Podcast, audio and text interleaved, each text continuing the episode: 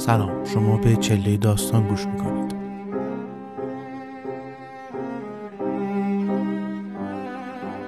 در 19 می شود چله داستان فرهنگ کاشانی بخشی از کتاب کمونیسم رفت ما ماندیم و حتی خندیدیم. نوشته اسلاونکا دراکولیچ رو براتون می‌خونه.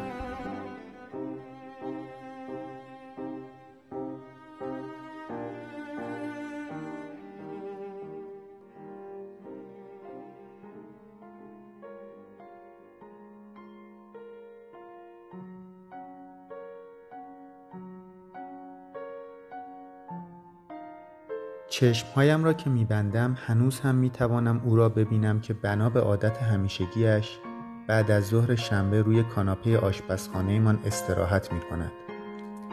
بهار است و در آن فضای نیمه تاریک در نور ملایمی که از سایبان کرباسی پنجره عبور می کند دراز کشیده.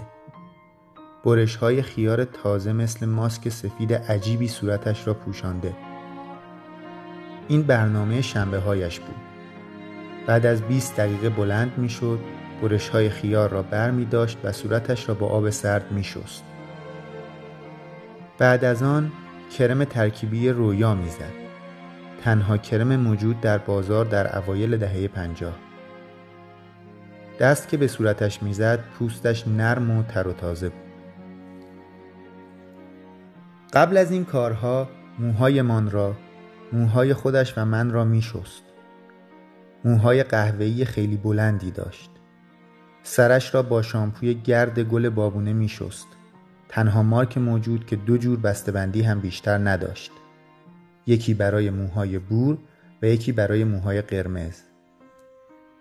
موهای خودش را با آب و سرکه آبکشی می کرد تا نرم و ابریشمی شود و موهای بور کمپشت مرا با آب و افشوره لیمو.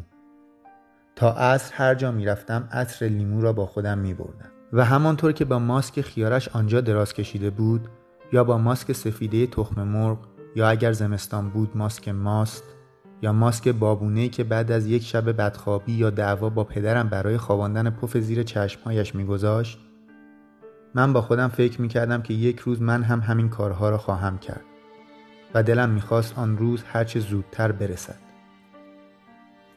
می‌دانستم که بعد از این کارها ناخونهایش را مانیکور می‌کند و آرایش می‌کند یعنی یکی از دو رنگ ماتیکی را که در داروخانه خریده بود به لبهایش می‌زند و با مداد ابرو برای خودش خط چشم می کشد.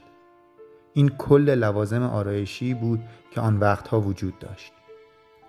اگر هنوز قدری از پودر صورتی که مادرش برایش تهیه می کرد باقی مانده بود خوشحال می شد. این پودر را در کیسه پلاستیکی کوچکی نگه می داشت. آخر سر هم به پشت گوش و مچ پایش چند قطره اتکلون می‌زد. یعنی آب زردی که داروخانه چی خودش آن را درست کرده بود.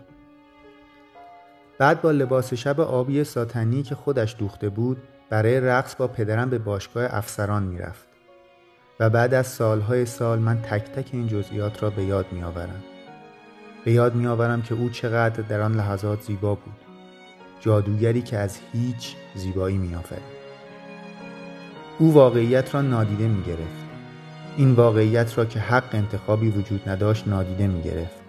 با حربه راز و رمز زیبایی که از مادر و مادر بزرگش آموخته بود به جنگ آن می‌رفت. بالاخره هر کسی راحت می‌تواند از آرد ذرت ماسکی برای برداشتن لایه های خشک روی پوست درست کند.